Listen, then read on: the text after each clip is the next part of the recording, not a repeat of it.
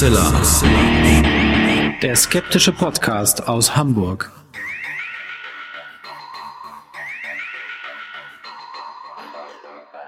Hallo und herzlich willkommen zum 222. Mal bei Hoaxilla, dem skeptischen Podcast aus Hamburg. Wie immer bei mir die wunderbare Hoax Mistress Alexa. Und auch die heißt euch herzlich willkommen zu dieser Schnapszahlen Hoaxilla Folge, die auch ansonsten vielleicht ein bisschen anders sein könnte, als ihr es gewohnt seid. Zunächst mal ein frohes äh, und gesundes und erfolgreiches neues Jahr 2019 euch allen da draußen.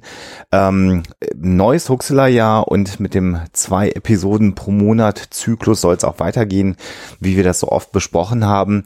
Vielleicht noch ein kleiner Nachtrag zu ähm, dem Thema are Unterstützungszahlungen durch Portale, die dann absurd viel Gebühren abziehen und dass es vielleicht sogar charmanter ist, äh, direkt uns, wenn man das möchte, etwas auf unser Geschäftskonto zu überweisen. Unabhängig davon, was für Geld bei uns ankommt, sollte natürlich klar sein, das habe ich vielleicht nicht richtig deklariert, dass natürlich wir jeden Cent, den wir einnehmen, auch versteuern müssen. Das sind Geschäftseinnahmen, äh, die im Wesentlichen äh, aus Alexas Business als Selbstständiger dann versteuert werden. Also insofern ist der Aufruf, irgendwas auf unser Geschäftskonto zu überweisen, nichts, was anrüchig wäre, sondern das sind einfach genauso Einnahmen wie von Steady, Patreon, PayPal oder sonst woher.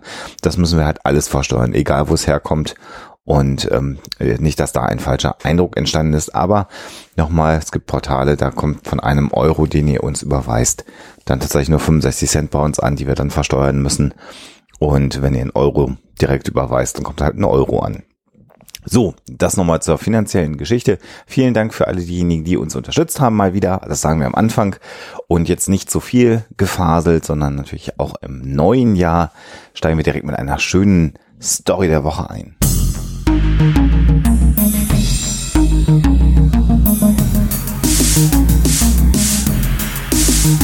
Die Story der Woche.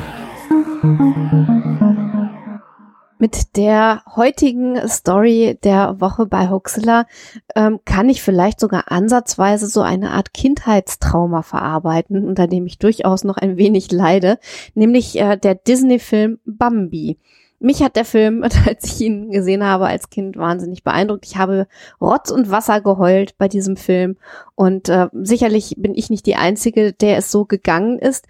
Was ich aber neulich gehört habe, war eine Geschichte, wo der Film Bambi als Teil einer schon fast poetisch anmutenden Art der Bestrafung äh, geworden ist in einem Fall von Wilderei. Zugetragen hat sich das Ganze in den USA, ähm, so wie es berichtet wurde, wo ein Wilderer nicht nur zu einer Gefängnisstrafe verurteilt worden ist, sondern auch dazu, sich mindestens einmal im Monat ein, äh, den Film Bambi anschauen zu müssen, weil er besonders viele Hirsche als Wilderer getötet hat und äh, ihren Kopf jeweils als Trophäen behalten hat und die Körper einfach liegen gelassen hat. Also wirklich ein besonders grausamer Fall von Wilderei, der dann mit dem Ansehen des Films Bambi unter anderem bestraft wurde, wenn ich euch hier nicht eine Urban Legend aus den USA erzählt habe. Ähm, fantastisch genug klingt die Geschichte auf jeden Fall, um eine Wobei solche die ja zu sein. mitunter durchaus sehr merkwürdige Strafen in den Vereinigten Staaten Ja. haben. Also insofern ähm, bin ich gerade un unentschlossen, ob ich dir da Ja. glauben mag oder nicht. Und das klären wir natürlich dann am Ende der Sendung auf und machen jetzt erstmal wie immer weiter.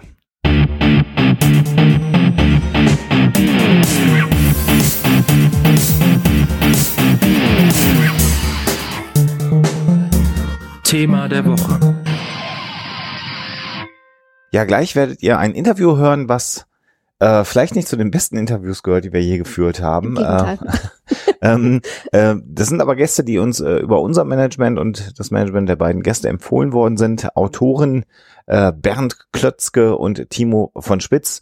Und ja, hört einfach mal rein in das Interview. Ich denke, viel erschließt sich dann am Ende ähm, äh, aus dem Gesagten, Ich mag was ihr da auch hört. gar nicht so sehr drüber sprechen, Nee. ehrlich gesagt. Das war nicht so angenehm. Genau. Und äh, hört einfach mal rein äh, in diese etwas andere äh, Interviewfolge von Huxilla.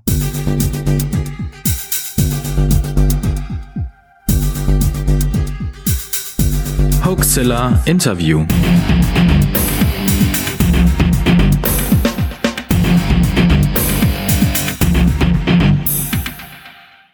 Wir freuen uns sehr, heute eine etwas ungewöhnliche Sendung aufnehmen zu können, weil wir ja zwei bekannte Autoren äh, unterschiedlicher Genres heute zu Gast haben, die zu einem Gastspiel in Hamburg waren, was wir leider verpasst haben, Alexa. Mhm, das da stimmt. konnten wir leider nicht hingehen. Sind aber umso mehr froh, äh, die beiden Autorinnen hier begrüßen zu dürfen. Äh, ich würde jetzt einfach in alphabetischer Reihenfolge die Herren vorstellen wollen. Äh, Zu einem bei uns zu Gast Bernd Klötzke. Hallo, Herr Klötzke. Ja, ich, ich freue mich, freue mich auch sehr tatsächlich bei so einer renommierten Sendung mal mitreden zu dürfen. Es ist übrigens auch nicht nur alphabetisch die richtige Reihenfolge. Da können wir vielleicht nachher äh, nochmal drauf eingehen. Und äh, auch bei uns heute zu Gast äh, Timo von Spitz. Hallo, Herr von Spitze. Auch Sie seien herzlich begrüßt hier im Huxelhaken. Guten Abend.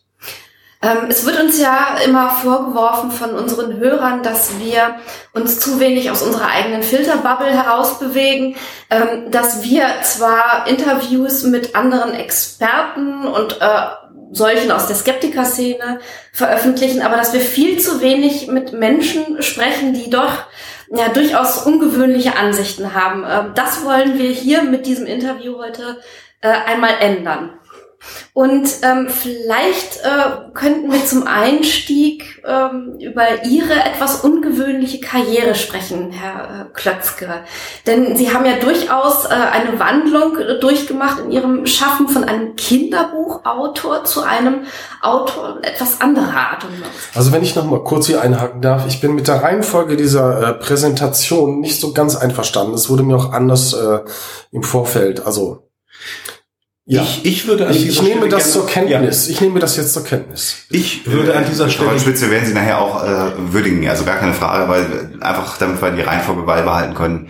Äh, Herr Klötzke, und Sie können sich ja vielleicht ein bisschen kurz fassen, Herr Klötzke. Ja, Entschuldigung, aber ich, ich würde gern anmerken, wenn, wenn Sie sich ja schon den Skeptizismus so groß auf die Fahnen schreiben, dann möchte ich kurz feststellen, dass die Ankündigung äh, meines Gesprächspartners in dieser Form so nicht ganz richtig ist, denn auch in Bezug auf seinen Namen ist ein bisschen Skeptizismus angebracht. Das Adelsmoment in seinem Namen ist nicht verifiziert. Ich möchte Sie darauf hin, es gibt, es gibt verschiedene einschlägige Zeitschriften, in Herr, denen das Herr, Herr Klötzke, Herr Klötzke, wir möchten erstmal mit Ihnen über Biografie, wir müssen uns jetzt ja hier nicht die Geburtsurkunde äh, von äh, Herrn von Spitz zeigen lassen, damit wir hier diese Sendung aufnehmen können. Also ich würde da ein bisschen bitten. Sie, Sie müssen ihm das nachsehen. Herr Klötzke hat eine eigene Ansicht äh, von Dingen, die der Realität entsprechen. Das passiert, wenn man sich mit solchen Themen auseinandersetzt. Und Herr Spitz hat eben etwas nicht, nämlich einen Adelstitel, aber das ist ein anderes wollen, Thema. wollen Sie uns damit sagen, dass äh, Herr von Spitz ein Hochstapler ist? Oder? Ich möchte Ihnen lediglich sagen, dass dieser Adelstitel auf eine Art zustande gekommen ist, in der er das normalerweise nicht tut. Und er führt ihn in seinem Namen, um sich, um sich wichtig zu machen, um seine literarischen, literarischen, seine, seine, seine Schreibübungen aufzuwerten. Das hat von Anfang an hatte das. Komm, kommen wir noch mal auf die Kinderbücher zu sprechen. Ja, ja. Äh, ähm, Astrid Lindgren der Lurchliteratur äh, sind Sie mal genannt worden in einer Kritik. Vielleicht können Sie darauf noch mal kurz äh, rekurrieren, was es damit auf sich hat. Denn Lurchliteratur ist tatsächlich etwas, mit dem Sie sehr, sehr erfolgreich waren. Und ich habe zum Beispiel auch durch eines Ihrer Bücher Fahrradfahren gelernt. Vielleicht können wir da noch mal, weil das sind einfach angenehme Themen. Äh, und dann Ja, das, Traurig. Das, das freut mich sehr. Es war ja also Fahrradfahren und Lesen, das war ja vor allem das, was der freche Gecko Ferdinand wirklich einer einer ganzen Generation beigebracht hat. Nicht wahr? Und in dem Rahmen ist mir auch der äh, der Titel der männlichen Astrid Lindgren der Lurchliteratur zuteil geworden. Ferdi lernt lesen und Ferdi lernt Fahrradfahren waren seinerzeit äh, zwei der erfolgreichsten zwei der erfolgreichsten Kinderbücher der Welt in verschiedene Sprachen und Dialekte übersetzt worden und äh, sie haben damals es, es war es waren ja nicht nur Kinder es waren ja spirituelle Kinderbücher muss man dazu sagen es war ja es war ja auch eine sehr sehr tiefe tiefe Ebene da drin, die auch die Seele angesprochen hat. ne? Es ist dann, es gab ja auch Tiere, die eigentlich dem Schamanischen eher zugerecht, aber natürlich habe ich das damals noch nicht so ausschreiben können. Und mit diesen Büchern bin ich reich und berühmt geworden und bin zum Sprachrohr einer Fahrradfahrenden Kindergeneration geworden. quasi. Jetzt, und, und jetzt haben Sie aber mit Ihrem neuesten Werk doch äh, etwas äh, produziert, wenn ich das so nennen möchte, was uns zumindest hier von Huxilla ein bisschen irritiert, denn Sie haben äh, Ihr neues Buch genannt Echsendiener, das reptiloide Polit Politfaktenhandbuch, also auch von, von der Diktion her schwer auszusprechen, das ist aber eine ganz andere Geschichte für einen Autor. Äh, wie, wie kommen Sie jetzt auf die Echsendiener. Und äh, wie sehr haben Sie von David Icke da abgeschrieben, Herr Klötzke? Ähm, es ist ja nicht nur in der Diktion schwer, also auch der Inhalt erschließt sich einfacheren Menschen nicht, nicht so leicht. Es ist ein sehr hochkomplex, ist ein hochkomplexes Thema. Und ich muss dazu sagen, ich war mehrere Jahre in Indien. Ich habe in äh, verschiedenen Ashrams bei verschiedenen Meistern gelernt. Und äh, als ich wiederkam, ich, ich, ich wollte es noch einmal versuchen, den Anknüpfungspunkt mit der Kinderliteratur, aber auf, auf einer anderen Ebene, für, für aufgeklärte Kinder, für, ähm, für, für, für mündige, junge Erwachsene beieinander. Ich hatte den Titel äh, Ferdi fährt nach Roswell und Ferdi in Neuschwabenland, die aber beide vom Verlag abgelehnt wurden. Ihren Verstand haben Sie in Indien gelassen, nehme ich an. Ja, komplett. Haben Sie damit bewusstseinserweiternden Substanzen äh, experimentiert, Herr Klötzke? Ich würde nicht sagen experimentiert, ich, ich habe neue Wege beschritten, unter Anleitung, muss ich dazu sagen. Das, äh, Und ist, ist Ferdi denn jetzt im Kern eigentlich ein Reptiloid? Und damit nicht eigentlich gefährlich in Ihrer äh, neuen äh, Weltsicht, die Sie uns Das präsentieren? Das ist etwas, es, es, es geht ja um den Umgang mit diesen Wesen. Ihre, wenn man begreift, dass ihre Präsenz vorauszusetzen ist, dann muss man möglicherweise einen Weg finden, zu kommunizieren. Das ist ja die Echse an sich, der Reptiloid an sich, ist nicht grundsätzlich böse, weil man diesen, diesen Ansatz von Gut und Böse, diesen Dualismus kann man nicht anlegen. Es sind, es sind Wesen, die, die gehen damit ganz anders um. Und das ist im Reptiloiden Politfaktenhandbuch auch sehr genau beschrieben. Es gibt sieben verschiedene Arten von Reptiloiden und die muss man sehr genau unterscheiden. Und da muss man seine Wahrnehmung auch trainieren. Das ist, äh, wenn einem ein Reptiloid gegenüber sitzt, man kann das, man kann das an den Augen wahrnehmen. Das ist was, was immer man ihnen sagt, man kann das an den Augen wahrnehmen. Das ist diese, diese Theorie mit dem, mit dem Glitch in der Übertragung. Das ist so nicht korrekt. Man kann es in den Augen sehen. Und diese sieben Arten, Wenn ich Sie da mal kurz unterbrechen darf, das heißt, alles, äh, was Sie produziert haben an äh, Literatur, war nie Fiktion, sondern immer real für Sie. Ich möchte äh, äh, ganz, ganz ernsthaft, wenn, wenn Sie jetzt an, an Fahrradfahrende Lurche glauben, dann haben Sie ja das Problem. Ja, das, da mangelt es ja, Ja, ja Ihnen nicht. seriös. Nein, das ist diese Entschuldigung, bitte, äh, nicht in dem Ton. Äh, Klötzke, wir wollen hier schon äh, sachlich äh, thematisieren. Na, da bin ich, da bin ich ja mal gespannt, was Sie dann nachher mit Herrn Spitz für Vergnügen haben Äh, sehr gut, das ist schön. Herr- Spitz. Herr- Herr, Herr von von Spitz, Spitz. äh, kommen wir mal-. Immer noch Herr von Spitz. Äh, kommen wir mal äh, auf Sie Ja, zu sprechen. ja. Äh, auch Sie ja profunde Literatur, die mir ja persönlich äh, deutlich näher steht als die Werke von Herrn Klötzke, zumindest die neueren Werke von Herrn äh, Klötzke. Äh, Fantasy, Sci-Fi-Autor mit einigen sehr, sehr ähm, ja bekannten äh, Titeln. Vielleicht mögen Sie ein bisschen über Ihre Bücher mit uns auch sprechen, Herr van Spitz, damit die Zuschauer natürlich hier auch nochmal erfahren, was Ihr Schaffenswerk Ich würde, ich würde da kurz, kurz nochmal unterbrechen wollen, weil ich, ich finde das jetzt, das jetzt von Ihrer Seite nicht in Ordnung, dass Sie meine neuere Literatur so so abwerten. Sie, Sie sagen, Sie waren durchaus bereit, sich von einem Fahrradfahrenden Lurch selbst das Fahrradfahren beibringen zu lassen, aber sind nicht bereit zu akzeptieren, dass möglicherweise auf einer anderen Ebene Reptiloide ich existieren, war Kind. Also, Vielleicht können wir also ich vielleicht für ein paar Minuten. Vielleicht, ja nicht, wie das vielleicht können wir für ein paar Minuten mal einen Lurch einen Lurch sein lassen und uns endlich mal mit ernsthaften und höchst wissenschaftlichen Themen auseinandersetzen und nicht mit ihrem äh, Amphibiengeschwafel. Wäre das möglich, Herr Klötzke? Ähm, äh, Herr von Spitz, das heißt, äh, Ja. Bücher wie das Milchstraßenmassaker äh, sind für Sie durchaus äh, dann auch vor diesem Hintergrund ernst zu nehmen. Das heißt, Sie, Sie meinen das auch tatsächlich ernst, was Sie schreiben. Und das ist für Sie gar nicht so sehr Fiktion, sondern vielleicht auch äh, eine Vorbereitung auf etwas, das ähm, ja der Menschheit an Wissen bisher noch nicht zuteil geworden ist. Äh, also so meinte ich mich zumindest aus meinen Recherchen zu erinnern. Bitte korrigieren Sie mich. Also ich nehme jetzt gerne äh, an, dass Sie mir jetzt nicht zu nahe treten wollten mit irgendwelchen wilden Theorien. Natürlich, Absolut, ja. natürlich muss man als auch als Autor ernstzunehmend sich mit seinen Geschichten, Geschichten beschäftigen, woher Sie diese Information haben, dass ich äh, das für bare Münze nehme.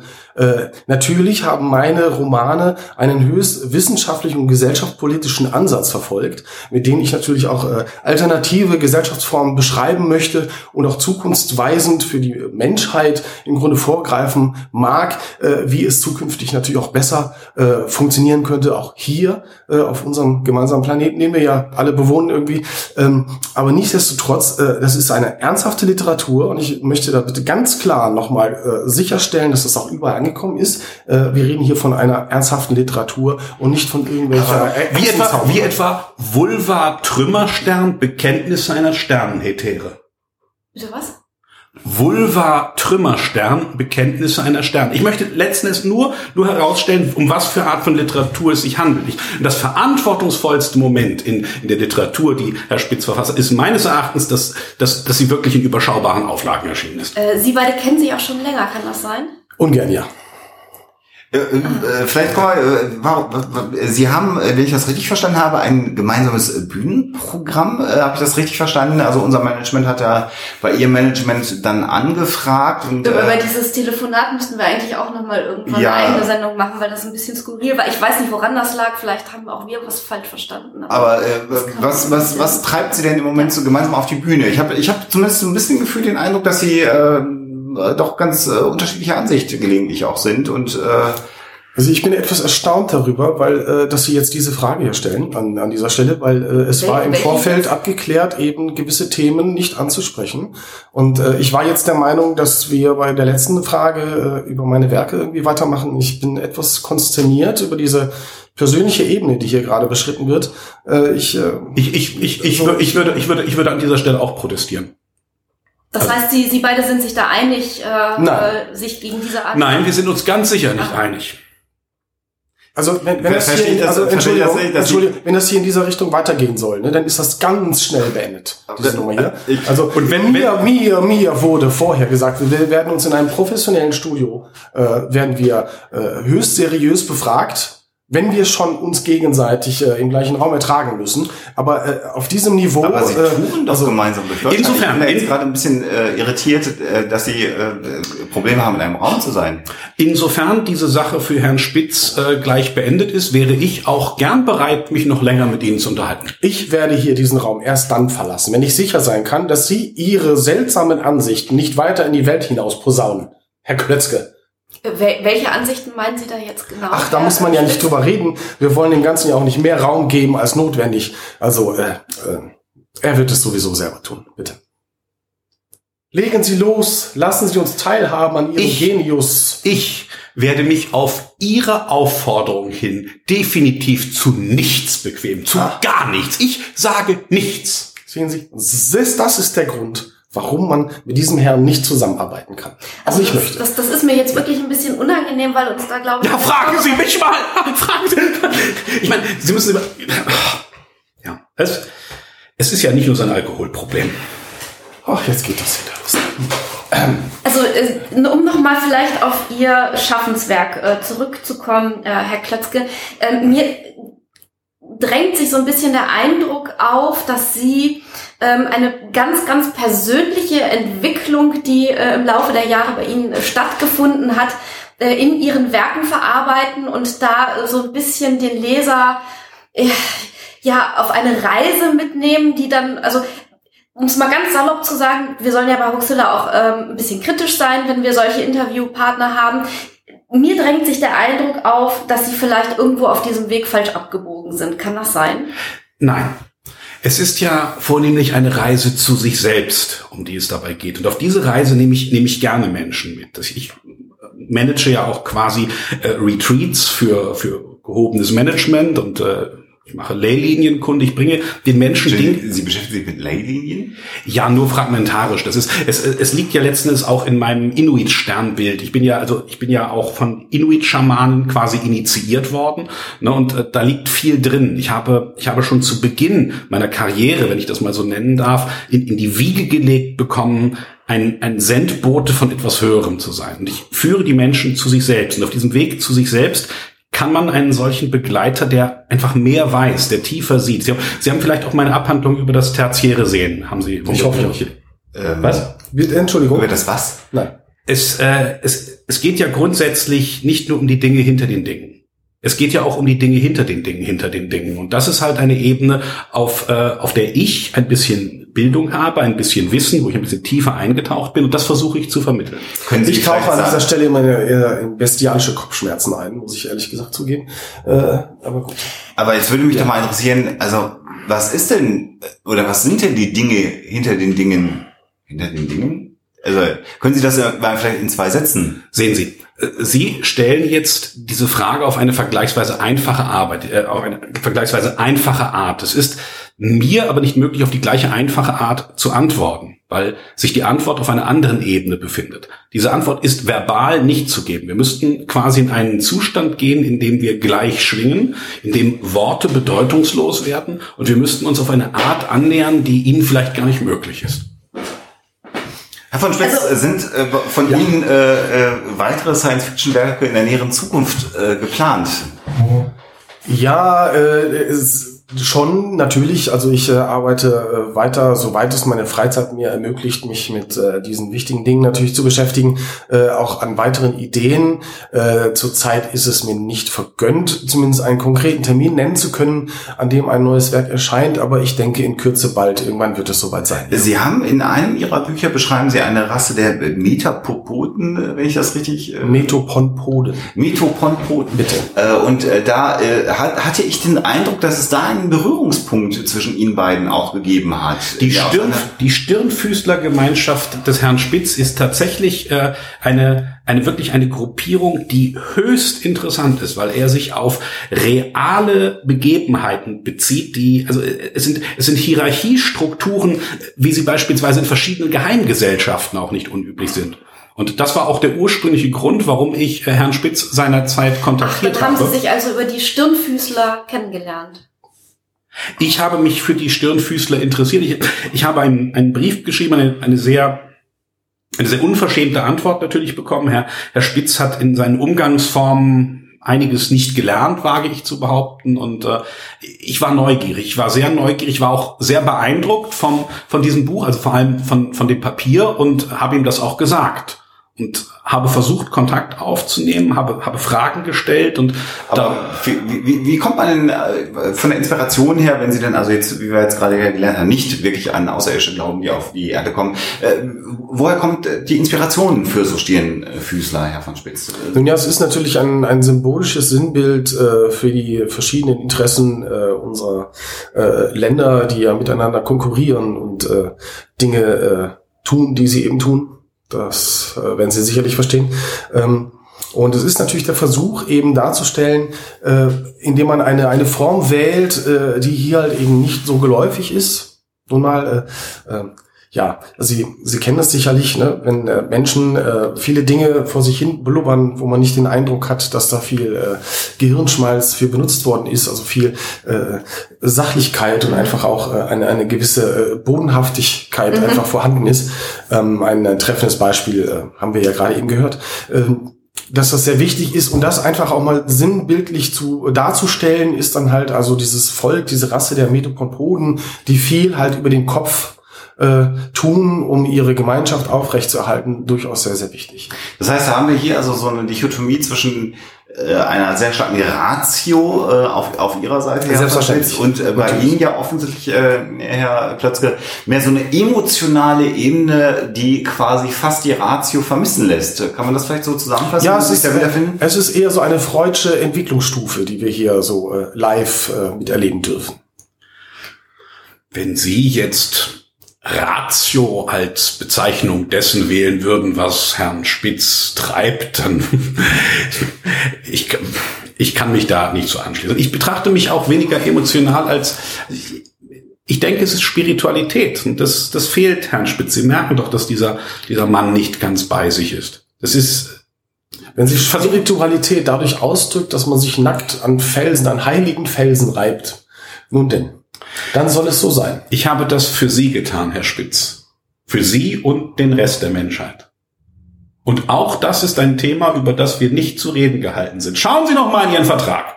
Ich glaube, es gab wenig Momente in der Geschichte der Menschheit, in der sich mehrere Weltreligionen gleichzeitig beschämt abgewendet Gut, soll ich die einbeinige Stripperin thematisieren? Soll ich sie thematisieren? Soll ich sie thematisieren? Herr Klötzke, Ja, Herr Spitz.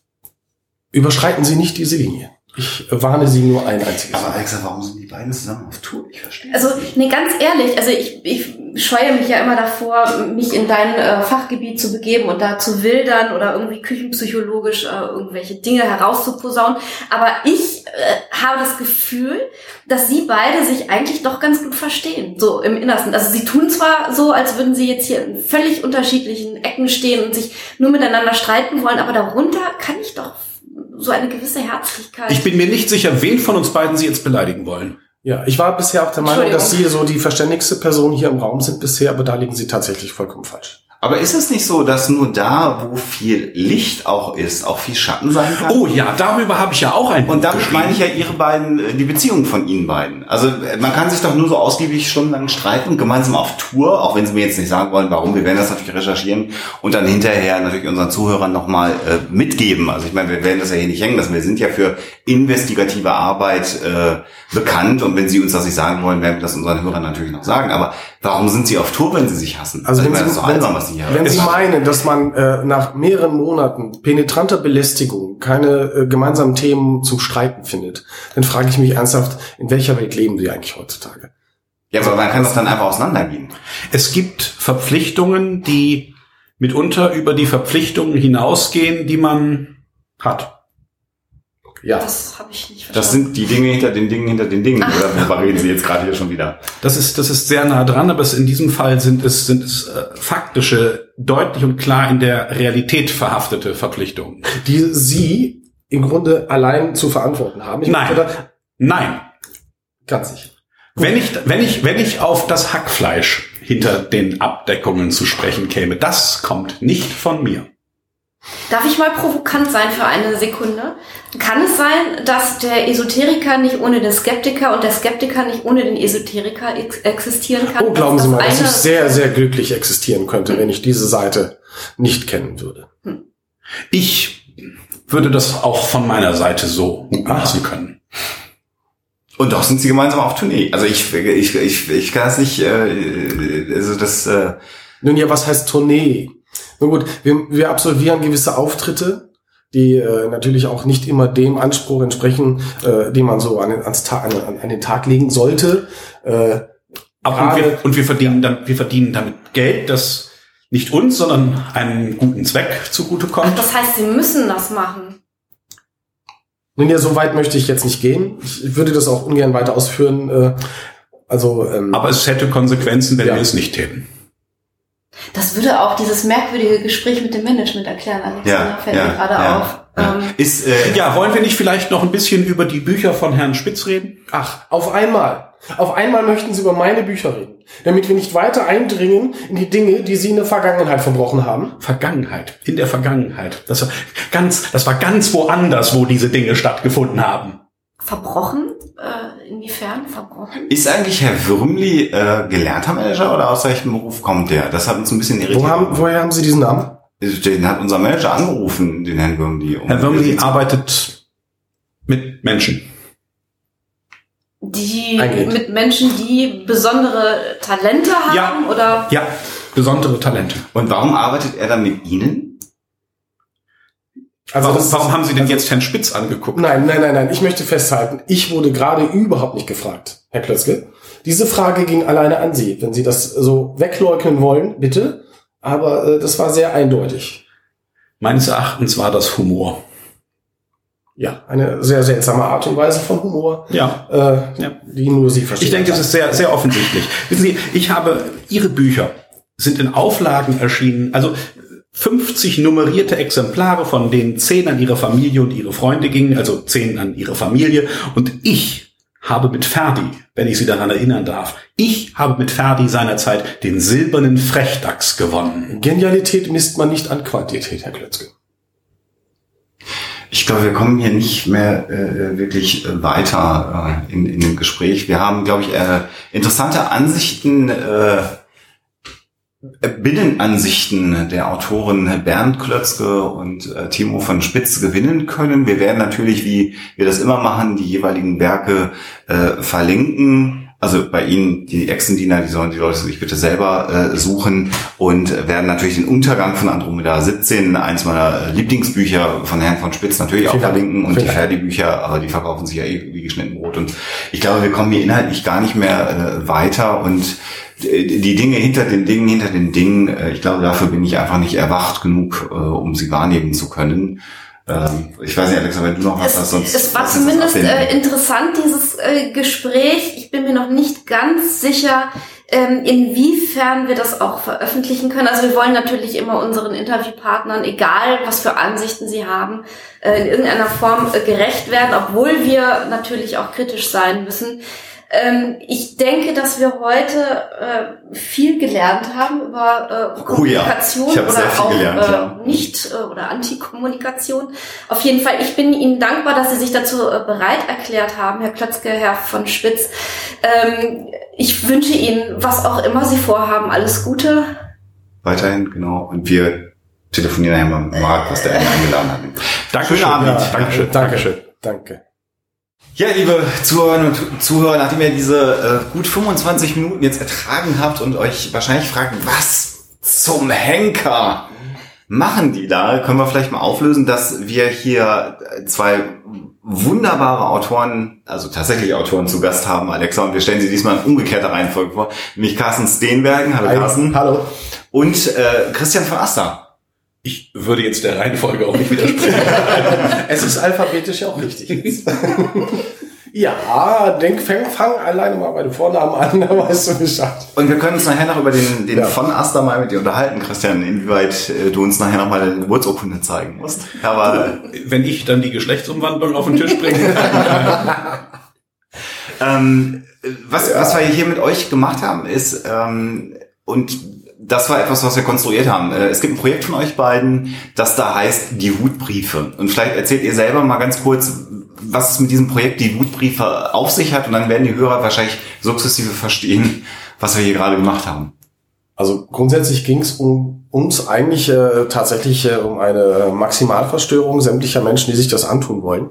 Äh, nein, ist natürlich nur Spaß. Also äh, Inklusive wir, uns. In, inklusive Ja. uns. Wir haben uns also auch massiv selber verstört bei dieser ganzen Geschichte. Eigentlich, äh, wir kennen uns jetzt schon seit ein paar Jahren mittlerweile. Ne? Wir sind uns immer mal wieder auf über den Weg gelaufen auf diversen Messen und Cons und ähm, irgendwann kam halt dieser Gedanke, dieses, wir sollten mal was zusammen machen. Und das haben wir getan.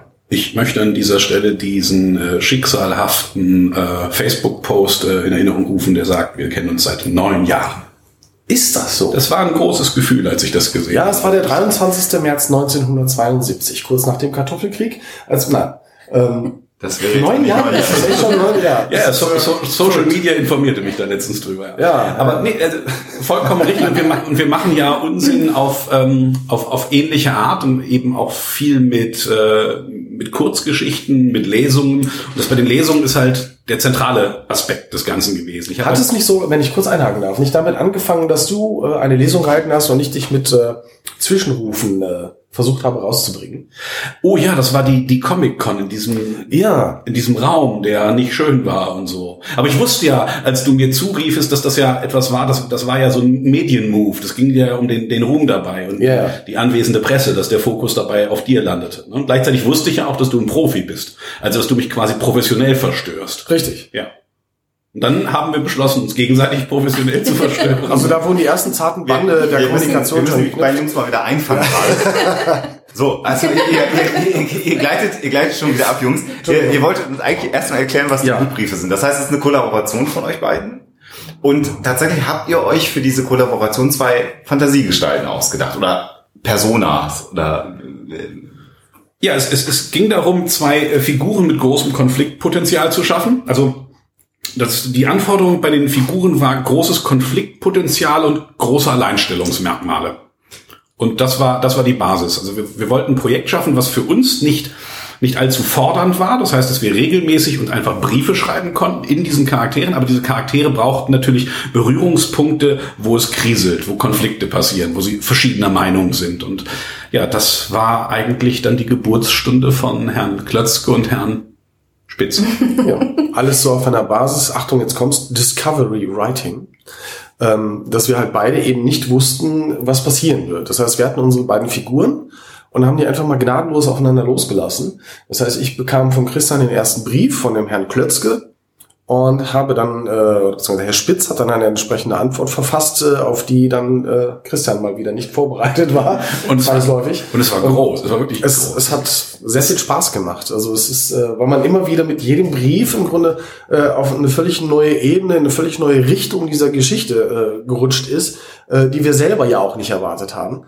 Ähm, aber natürlich damit in, in höchst professioneller Art und Weise und äh, möglichst äh, unterhaltsam äh, darauf reagieren mussten. Und äh, das hat halt einfach als Schreibaufgabe äh, Aufgabe oder Schreiberlebnis einfach wahnsinnig viel Spaß gemacht. Also im Das ist Prinzip hat es was Rollenspielhaftes Ja. auch gehabt. Ne? Und tatsächlich, also man hat, man hat die angelegten Rollen, die haben wir vorher abgesprochen, also so ein paar, paar Adjektive als Charakteristika, dann ihre, äh, ihren Lebenslauf, was haben sie für Bücher geschrieben, was haben sie gemacht. Das Spannende war dann halt wirklich, natürlich, da wir beides Autoren sind, lag es uns am Herzen, den anderen möglichst originell und möglichst bösartig zu überraschen. Herauszufordern. So, ja, herauszufordern. Es gab so wirklich zwei, drei Punkte, wo ich dachte, Jesus Maria und Josef, also wo, man wirklich, also man kriegt den Brief und denkt sich, was hat er sich dabei gedacht? Bei Und dir du- auch? ja.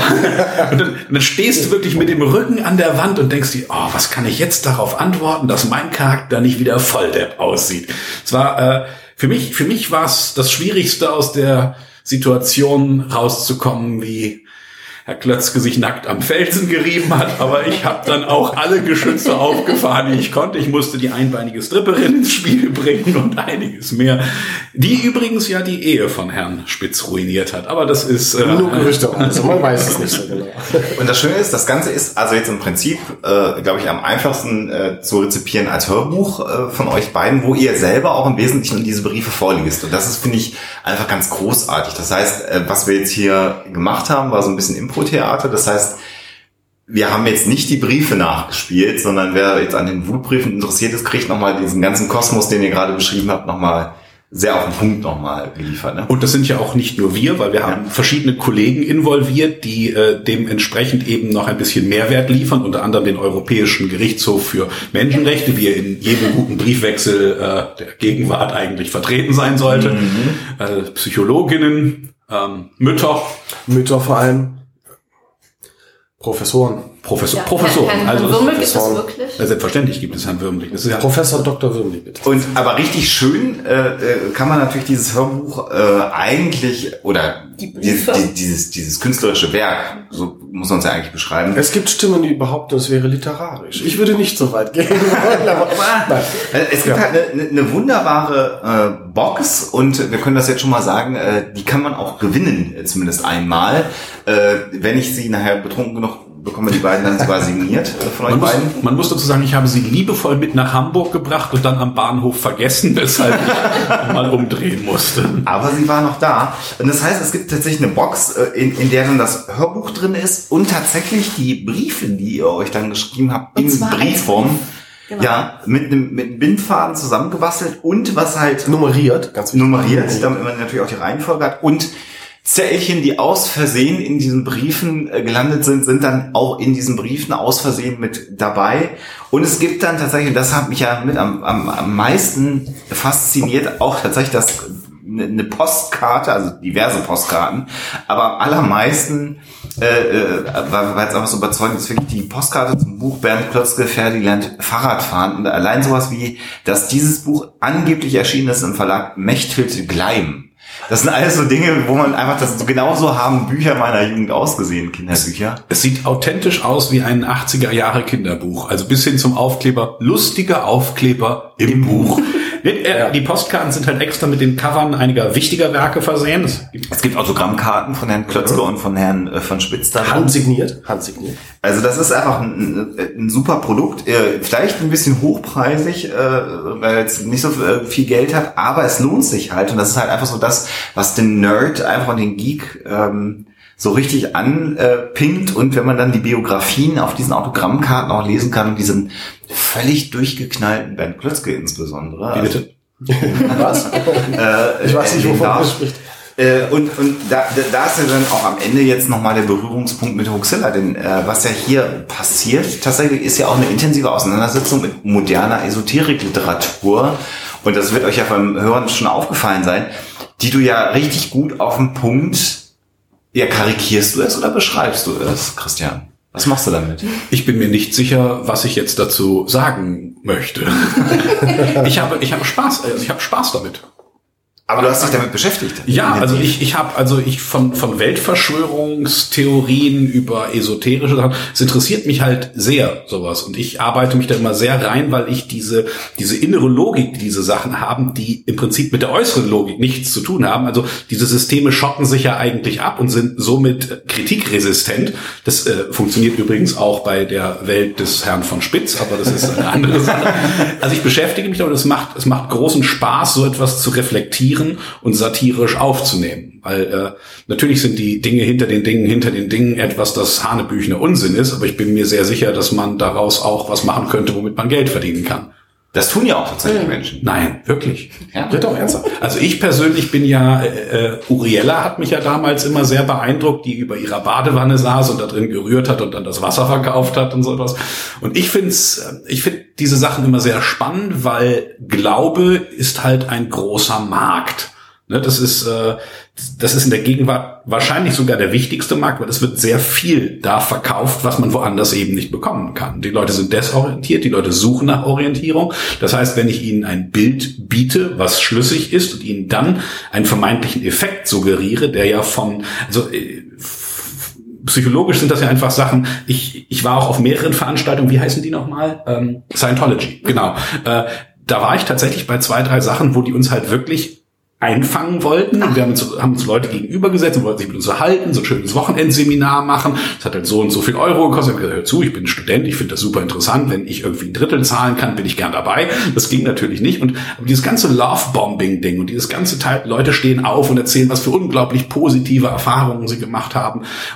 Es, es sind ja überall dieselben Prinzipien, auch in Motivationsseminaren und sowas. Und es geht nur darum, diese Energien mal zu beobachten und was, was daraus zu machen. Ich als als Autor, ich merke ja bei Lesungen zum Beispiel auch, wenn ich tausend Leute vor mir sitzen habe und äh, ich kann denen alles erzählen und es kommt bei denen an. Das heißt, ich kann auch zwischen meinen Geschichten was absolut non-fiktionales irgendwie nehmen und da versuchen, irgendwas zu transportieren. Ich als Autor finde es aber immer sehr spannend, mich mit mündigen Menschen im Prinzip auseinanderzusetzen und vorauszusetzen, dass sie da sind und wissen, was sie denken, Hintergrundwissen haben und darauf aufzubauen. Und das ist das, was mir persönlich Spaß macht. Also insofern äh, ich führe es, ich führe es vor. Ich möchte nur unterhalten. ja, und das, das, das äußert sich auch schon in, in unserem Auftreten. Ne? Herr Steenbergen ist dann ein, ein hübscher junger Mann und ich bin halt, ich, ich wirke halt wie ein grober Schlachtergeselle. Halt ja. ja.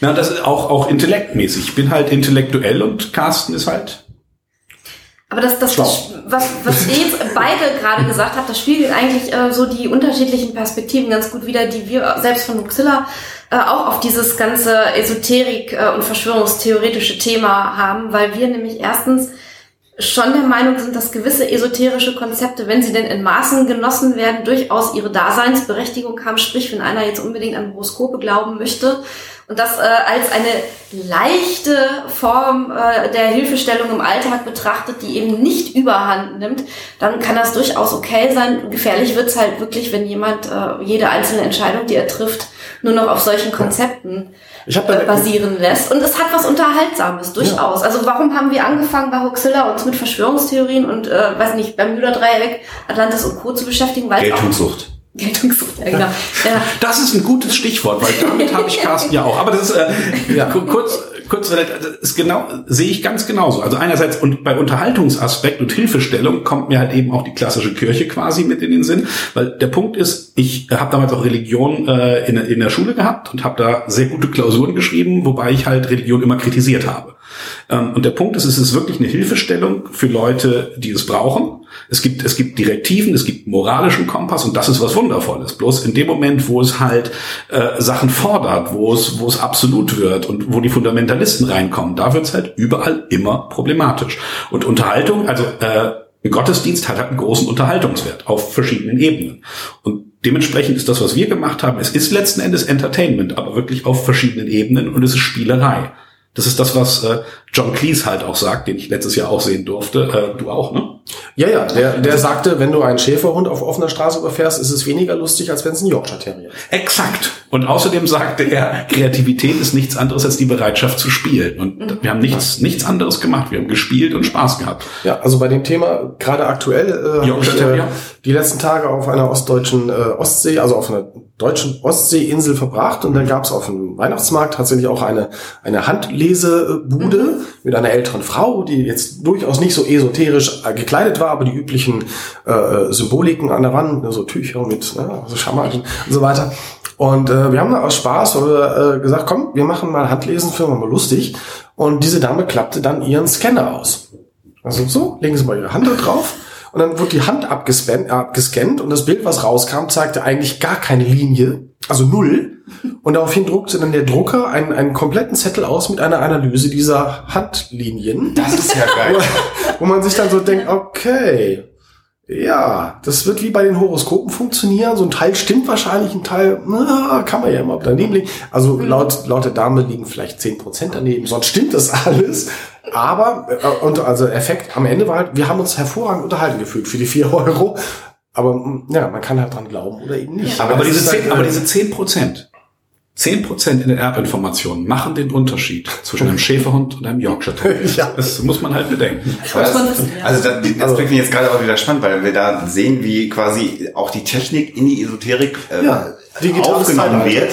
Und das gibt ja auch so ein Gefühl von fast schon Wissenschaftlichkeit. Ne? Also wenn der, wenn der Scanner die Hand scannt und der Computer interpretiert das Scannerergebnis und wirft dann das aus, dann ist es ja nicht mehr die Hellseherin, sondern man könnte ja fast schon die Vermutung haben, äh, äh, die Technik hat dieses Hor- äh, Das ist- Horoskop erstellt. Wissenschaft. So. Aber, aber da, ist zum Beispiel, da ist zum Beispiel der Punkt, wo ich halt mir kein Urteil erlaube, wo ich, halt- den ich wirklich sehr spannend finde. Ich finde nach wie vor esoterische, übersinnliche, paranormale Sachen super interessant, weil eben nicht alles so einfach erklärt werden kann. Wir Ja. finden nicht immer eine logische Ja, Erklärung. bin ich ganz bei dir. Und in Bezug auf, äh, also Placebo-Effekte sind beispielsweise das, was mich da am meisten begeistert, also die Idee, dass der menschliche Geist einfach Sachen macht in irgendeiner Form gibt. Und das ist das Ding, wo der Herr Steenbergen den Finger hebt Und auch was sagen will. Weil, weil ich erstens was sagen will und hoffe, dass es auch noch was Vernünftiges ist, was selten genug vorkommt. Äh, es beinhaltet in diesen Dingen immer eine gewisse Ernsthaftigkeit. Und selbst in der Esoterik brauchst du eine gewisse Ernsthaftigkeit, genauso, hallo, äh, wie beim Geschichtenerzählen oder auch gerade bei dieser Klötzke-Spitz-Geschichte. Wir haben eine gewisse Ernsthaftigkeit, vielen Dank, Ernsthaftigkeit mittendrin, äh, die das aber wieder authentisch macht. So wie wir es eben ja auch festgestellt haben, äh, es klingt wahnsinnig echt, äh, ohne dass wir jetzt Schauspieler sind oder irgendwie äh, da eine entsprechende Ausbildung genossen haben. Aber wenn man da eintaucht und eine gewisse Ernsthaftigkeit in diesen Dingen äh, zugrunde legt, die man tut, dann funktioniert halt eben auch Esoterik oder Placebo oder Geschichten erzählen oder äh, Reiseerlebnisse machen oder weiß ich nicht was oder Salzkristalle schnitzen. Ich, ich habe keine Ahnung. Ja, nee, es, es, es, es gewinnt dadurch eine, eine authentische äh, Energie. Also Ja, wenn, wenn du ja. etwas mit Energie versiehst, auch als Autor, wenn du etwas ernst nimmst und es dir Freude macht, dann hast du eine Energie, die funktioniert. Du kannst großen Unsinn machen, aber auf der Bühne transportiert sich das weiter und die Leute haben mit Freude. Das ist aber ganz interessant, weil ihr seid Geschichtenerzähler. Das heißt, ihr habt natürlich auch die Perspektive des Geschichtenerzählers aus Esoterik.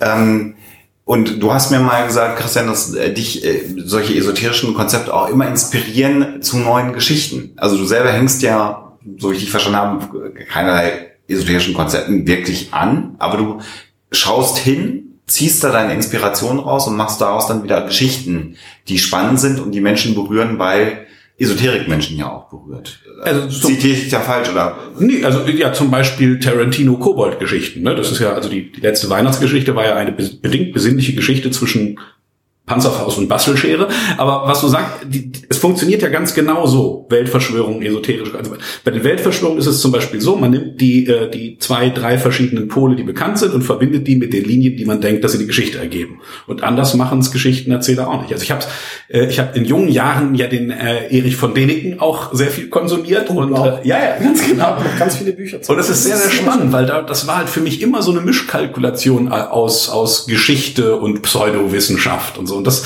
das waren Sachen, ich erinnere mich noch an diese, diese Hörspielkassetten und äh, Delos, Delos. Äh, Auf jeden Fall war, äh, sind Sachen, die mir wirklich noch im Gedächtnis geblieben sind. Und Ja. genau so entstehen Geschichten. Ich habe zwei, drei Pole und, wir, und gerade das macht äh, auch dem Herrn Steenbergen, der Danke. Ja. Denn, denn, du müssen neben dir zucken auch mal zu Ich, ich, ich, ich, ich lasse ihn erstmal noch ein bisschen zucken. Das macht ihm, glaube ich, Ja. auch sehr viel Freude. Diese, dieser Moment, wo man in der Literatur einfach eine Geschichte nimmt und man nimmt drei Viertel Fakten und gibt ein Viertel Unsinn rein. Und niemand wird am Ende das eine vom anderen unterscheiden können. Aber wenn jemand recherchiert und feststellt, dass mehr als die Hälfte stimmt, nimmt er an, die andere Hälfte stimmt auch. Ja. Und zeig mir mal einen Autoren, der sich mit Fantastikgeschichten auseinandersetzt, der eben nicht genau diese Dinge liest, sondern ich, ich behaupte mal, jeder von uns, der irgendwie Fantastik schreibt, hat einen Erich von Däniken mal gelesen, hat irgendwie ein äh, Wieso, äh, Scientology, keine Ahnung was gedöns. Also irgendwie tauchen wir ja trotzdem in diese Universen ab. Und sei es, dass man sagt, die Bibel ist die älteste Märchenerzählung der Welt. Oder was auch immer, man muss ja nicht religiös sein, kann religiös sein trotzdem, aber man taucht zwangsläufig in diese Geschichten mit ein, von vornherein, weil es das Thema ist, was einen ja auch interessiert. Und daraus entstehen dann wieder unsere Geschichten, die wir neu schreiben. Aber wir haben unsere Tetane im Griff. Ja. Ja. Und Ja. äh, der Unterschied bei euch ist natürlich, ihr macht euch nicht unfreiwillig Esoterik. Das ist ja das, was wir beobachten, wenn wir sagen, wir, wir sind ja den Dingen nicht mehr so hart gegenübergestellt, wie wir das vielleicht auch mal waren, nicht mehr so kämpferisch. Aber es wird ja immer dann problematisch, wenn Esoterik die, die persönliche Freiheit von Menschen irgendwann einschränkt. Und da, da habt ihr natürlich als Künstler einen anderen Blick drauf, natürlich, weil ihr nehmt das Beste aus der Esoterik für euer Schaffen, transportiert es weiter, aber es gibt natürlich auch Esoterik, die Menschen einfach unfrei macht. Ja, aber ich muss dazugeben, dass ich halt an, an der Geschichte auch tatsächlich ein ziemlicher Hardliner bin. Also das meiste, was esoterisch passiert, äh, versuche ich, wenn natürlich auch diesen sachlichen, wissenschaftlichen äh, Bereich raus zu betrachten und zu sagen, okay, wie kommt das überhaupt zustande? Äh, welche Dinge äh, sind da vielleicht wirklich mit Hand und Fuß? Ne? Also gerade auch Religionen haben ja irgendwo auch eine Basis, äh, die einfach in der Gesellschaft, in, im Leben der Menschen von damals, heute und so weiter äh, vorgekommen sind. Von daher ist es okay. Nur in dem Moment, wo mir natürlich jemand versucht zu verkaufen, legt man Steine ins Wasser und äh, dann bist du gesund danach, würde ich sagen, ja, mach mal, aber ich muss das nicht machen. Ist okay. Aber es hat halt einfach wahnsinnig viel Potenzial, um, um diese Vorstellungskraft von Menschen äh, zu transportieren in neue Erzählungen. Ja, und es, und es ist letzten Endes äh, eben Psychologie, die dabei halt, Ja. das ist das, ist das was, mich, was mich halt wirklich sehr interessiert. Wir haben hier Also, ein paar Skeptiker-Aktivitäten. ja. Das Cat Race. Ja, ja, genau. Nee, also gerade gerade eben bei Religion, bei Fanatismus, bei Sachen, die rational vollkommen äh, neben der Spur sind. Äh, also ich habe zum Beispiel haben wir in einer Anthologie zusammen auch Geschichten geschrieben. Da gibt's äh, eine Geschichte von mir über einen Dom, den gläubige Christenmenschen bauen und sie bauen ihn aus Fleisch. Aha. Und sie bauen ihn aus Fleisch, das sie selber geben. Sie opfern Teile von sich. Und das klingt wie kranker Scheiß zunächst, ist aber, Ist es auch irgendwie? ist aber in der Geschichte vollkommen logisch. Und es kommt nicht krank rüber. Weil es die interne Konsistenz einfach beinhaltet. Das ist geschlossen und Es wird- funktioniert in der Welt. Genau, und es wird erzählt von jemandem, der tatsächlich in dieser Sekte quasi war, das gemacht hat und er hat wirklich diese Leute gesehen, die einen Körperteil von sich geopfert haben, um damit näher zu Gott zu kommen. Und dieser, dieser Dom wurde in einer Höhle gebaut und sollte ein Gottesdienst statt. Es gab Leute, die am Ende äh, nichts von sich geben wollten und darum lieber Geld gespendet haben, damit es fertig wird. Und er hat, die hatten da drin Ärzte, Baumeister, die haben dafür gesorgt, dass niemand an Wundbrand gestorben ist. Das Ding wurde seit über 20 Jahren gebaut, großes Geheimnis und es klingt vollkommen logisch. Ja. Was halt, wie man es heutzutage so sieht, du brauchst nicht unbedingt Religion, um Fanatismus zu erzeugen. Äh, oder Überzeugung äh, oder Anhänger zu gewinnen. Äh, manchmal muss man einfach, einfach nur überzeugen und selbstsicher auftreten. Feste Stimme, klarer Blick. Ich kann den größten Scheiß erzählen, ich muss es halt nur ernsthaft machen. Oder eben funktioniert's. Oder eben Oder eben die, nicht. oder die gesamte Medienmaschinerie zum Beispiel, weil da kommen wir zu etwas, also eins meiner Lieblingsthemen, wo ich immer sehr schnell drauf komme, die verkürzte Kapitalismuskritik, den Kapitalismus als Religion zu betrachten, also die äh, Mechanismen, die da wirken, um uns zu manipulieren und uns glauben zu machen, die inzwischen selbstverständlich sind und uns alle in, in, in, in Blut, Haut, Knochen, ins Mark übergegangen sind. Das ist halt auch spannend, wenn man im Prinzip Kapitalismus mit demselben kritischen Blick betrachtet, mit dem man Religionen betrachten kann. Und das sind Gedankenspiele und die führen halt dann immer zu Geschichten. Äh, und ähm, es ist auch so, also in unserer Arbeit bei Mozilla ist uns ähm, ja mehr oder weniger immer die Erfahrung zuteil geworden, dass Menschen erstens Geschichten brauchen, also das Erzählen wie die Luft zum Atmen, also der Mensch ohne Geschichten kann einfach nicht existieren. Ähm, und auf der anderen Seite ähm, muss eine gute Geschichte auch an Emotionen appellieren und das tun sowohl Autoren, die äh, fiktionale Geschichten äh, erschaffen, als auch äh, Esoteriker oder Verschwörungstheoretiker, Katze von äh, links nach rechts, okay, ähm, äh, die sozusagen die Menschen ebenso bei den Emotionen packen. Das heißt, eine gute Verschwörungstheorie braucht ein, ein pfiffiges Narrativ, was irgendwie äh, spannend ist und die Menschen fasziniert und das muss sich eben an den Emotionen packen. Meistens ist das Angst äh, oder Abneigung. Angst und Hoffnung. Ja, Angst, Hoffnung, Abneigung Mhm. sind so diese ähm, Faktoren, die da eine Rolle spielen. Ähm, was wir uns aber immer fragen, ist sozusagen, wo ähm, das Maß voll ist. Also was ist noch gesund und kann sozusagen auch als Unterhaltung eben wichtig und richtig und gut sein und wo kippt es dann und ähm, wird sozusagen zu einer Geschichte, die gefährlich ist. Also wenn wir jetzt zum Beispiel die Chemtrails nehmen. Also wenn das würde ich uns jetzt nicht fragen.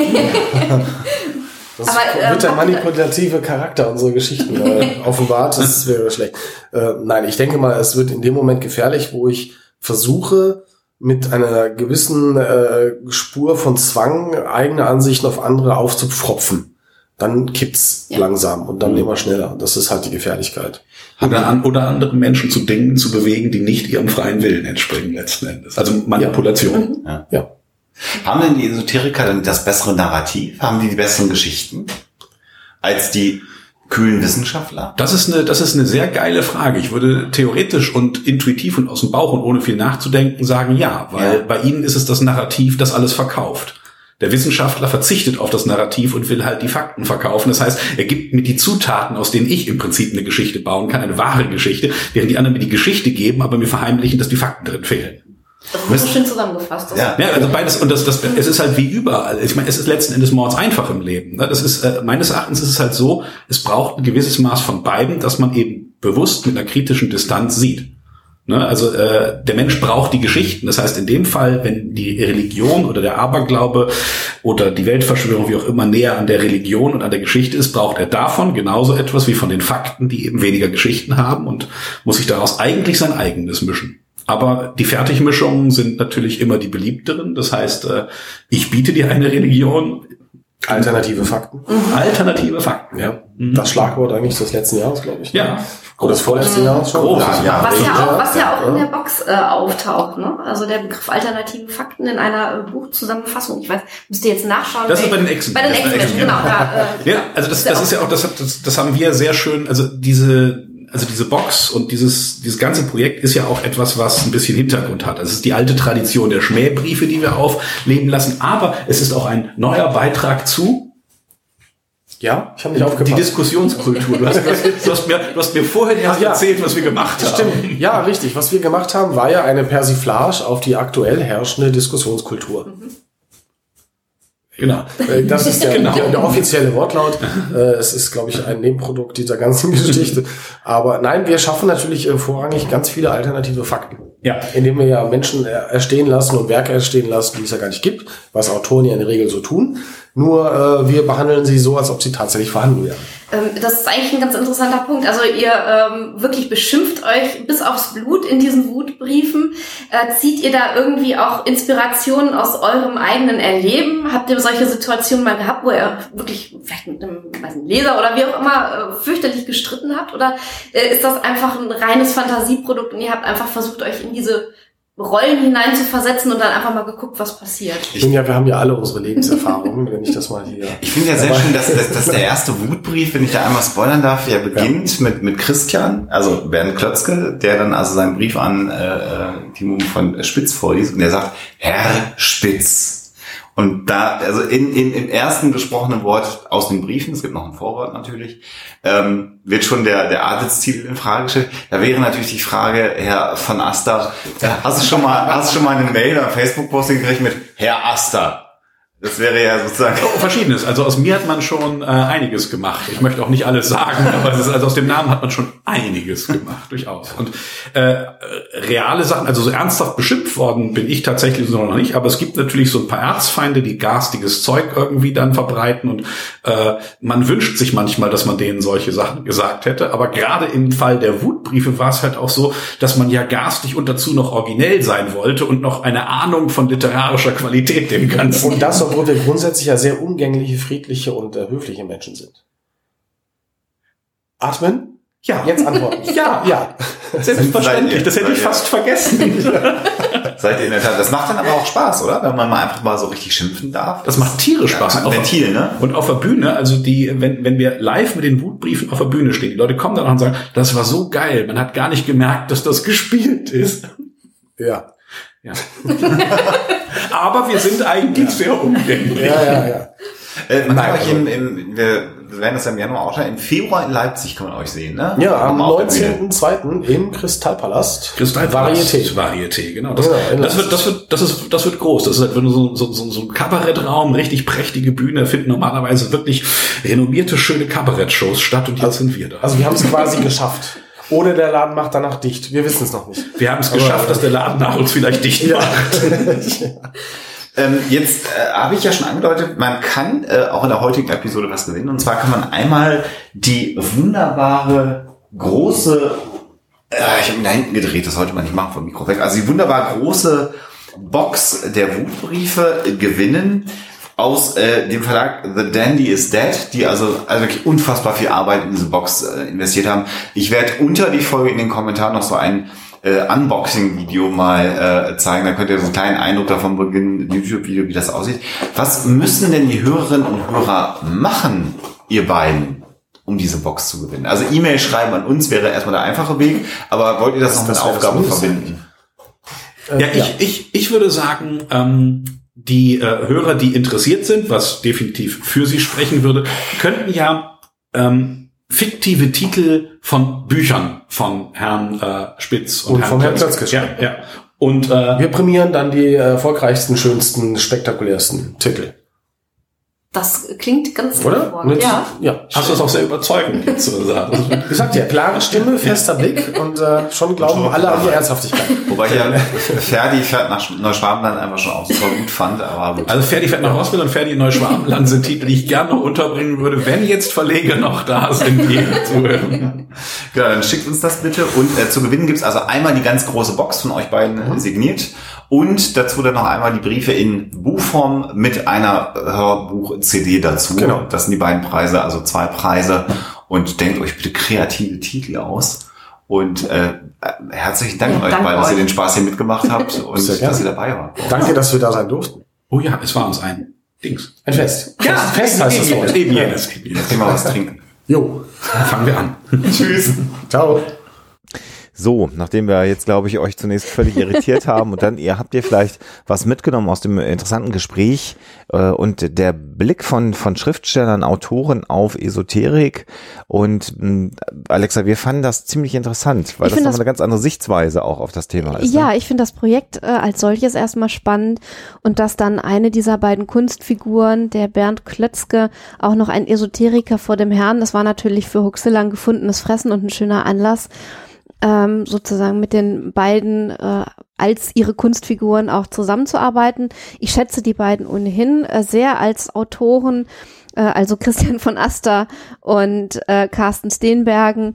Und äh, es ist immer toll, wenn man dann Gelegenheiten hat äh, zu kollaborieren. Ich fand das wirklich interessant, nochmal so diesen Ansatz zu haben, ähm, ähm, dass Verschwörungstheorien zwar wie wir ja auch immer betonen in unseren Sendungen, durchaus große Gefahren bergen, erst recht die politischen Verschwörungstheorien natürlich, aber eben auf der anderen Seite auch für Autoren durchaus als Inspirationsquelle für fiktionale Geschichten dienen können.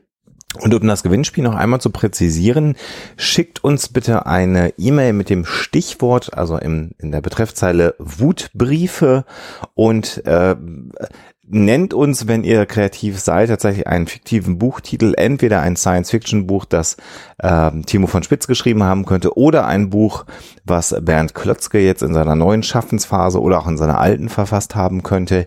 Ähm, entgegen, wir haben mit den beiden nochmal gesprochen, das muss dann nicht bewertet werden, sondern wir werden wie gewohnt verlosen, werden aber den beiden eure Titel zukommen lassen und äh, vielleicht werden die sich nochmal ihrerseits über die Titel äußern. Wenn euch nichts einfällt, dann schreibt einfach, ich bin nicht kreativ.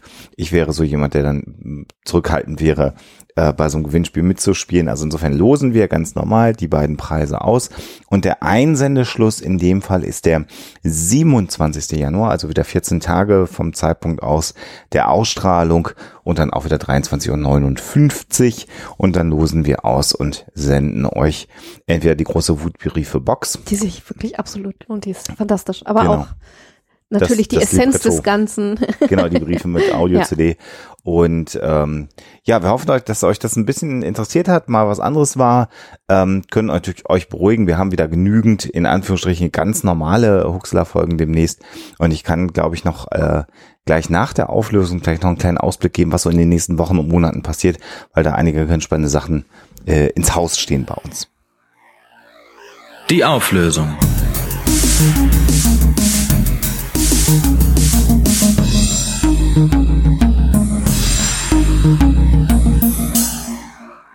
Ja, jetzt müssen wir noch auflösen, ob ein Wilderer aus den USA tatsächlich zusätzlich zu seiner Gefängnisstrafe sich im Gefängnis auch noch einmal im Monat Bambi angucken musste, weil er Hirsche getötet hat in rauen Mengen.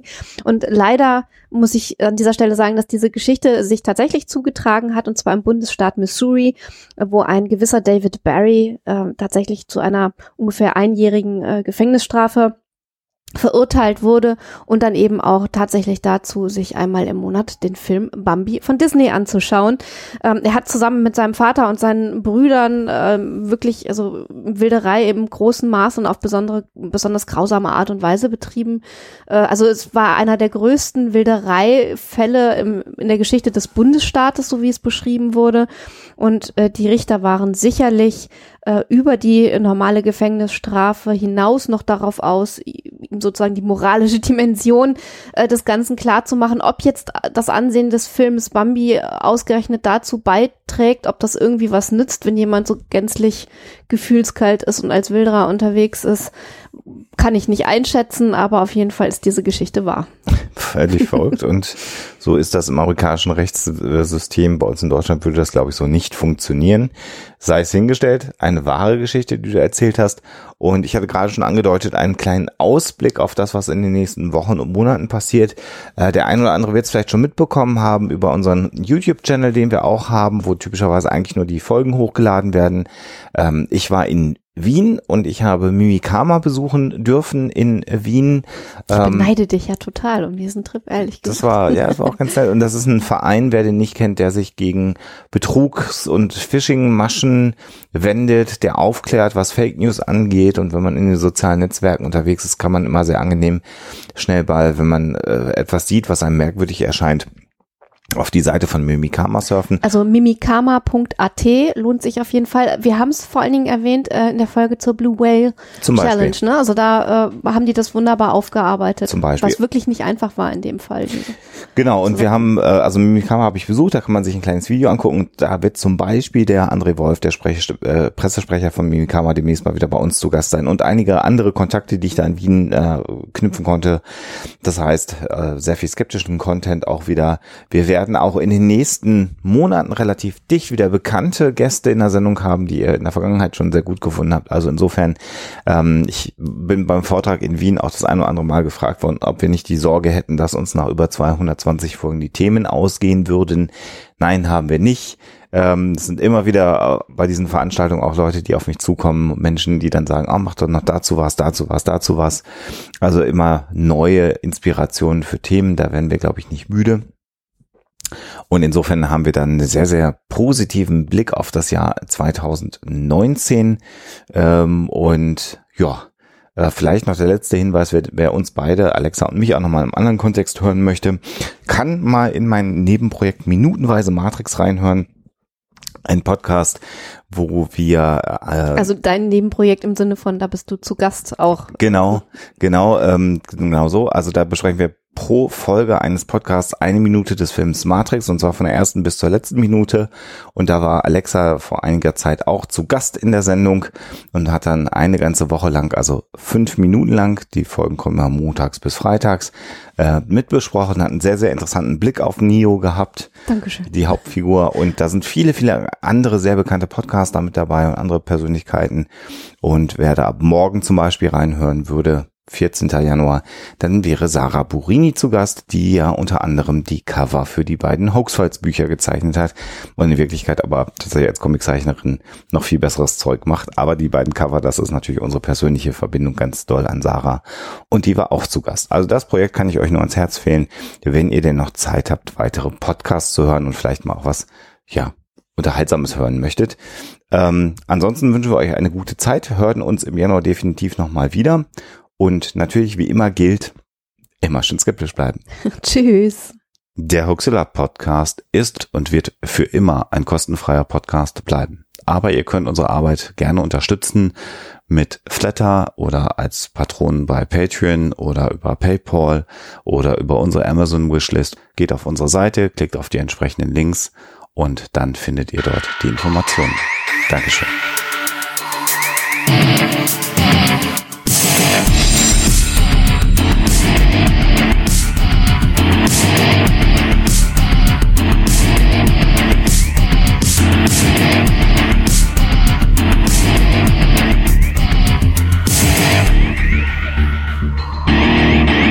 Schickt Fragen, Anmerkungen oder Feedback an info@huxilla.de.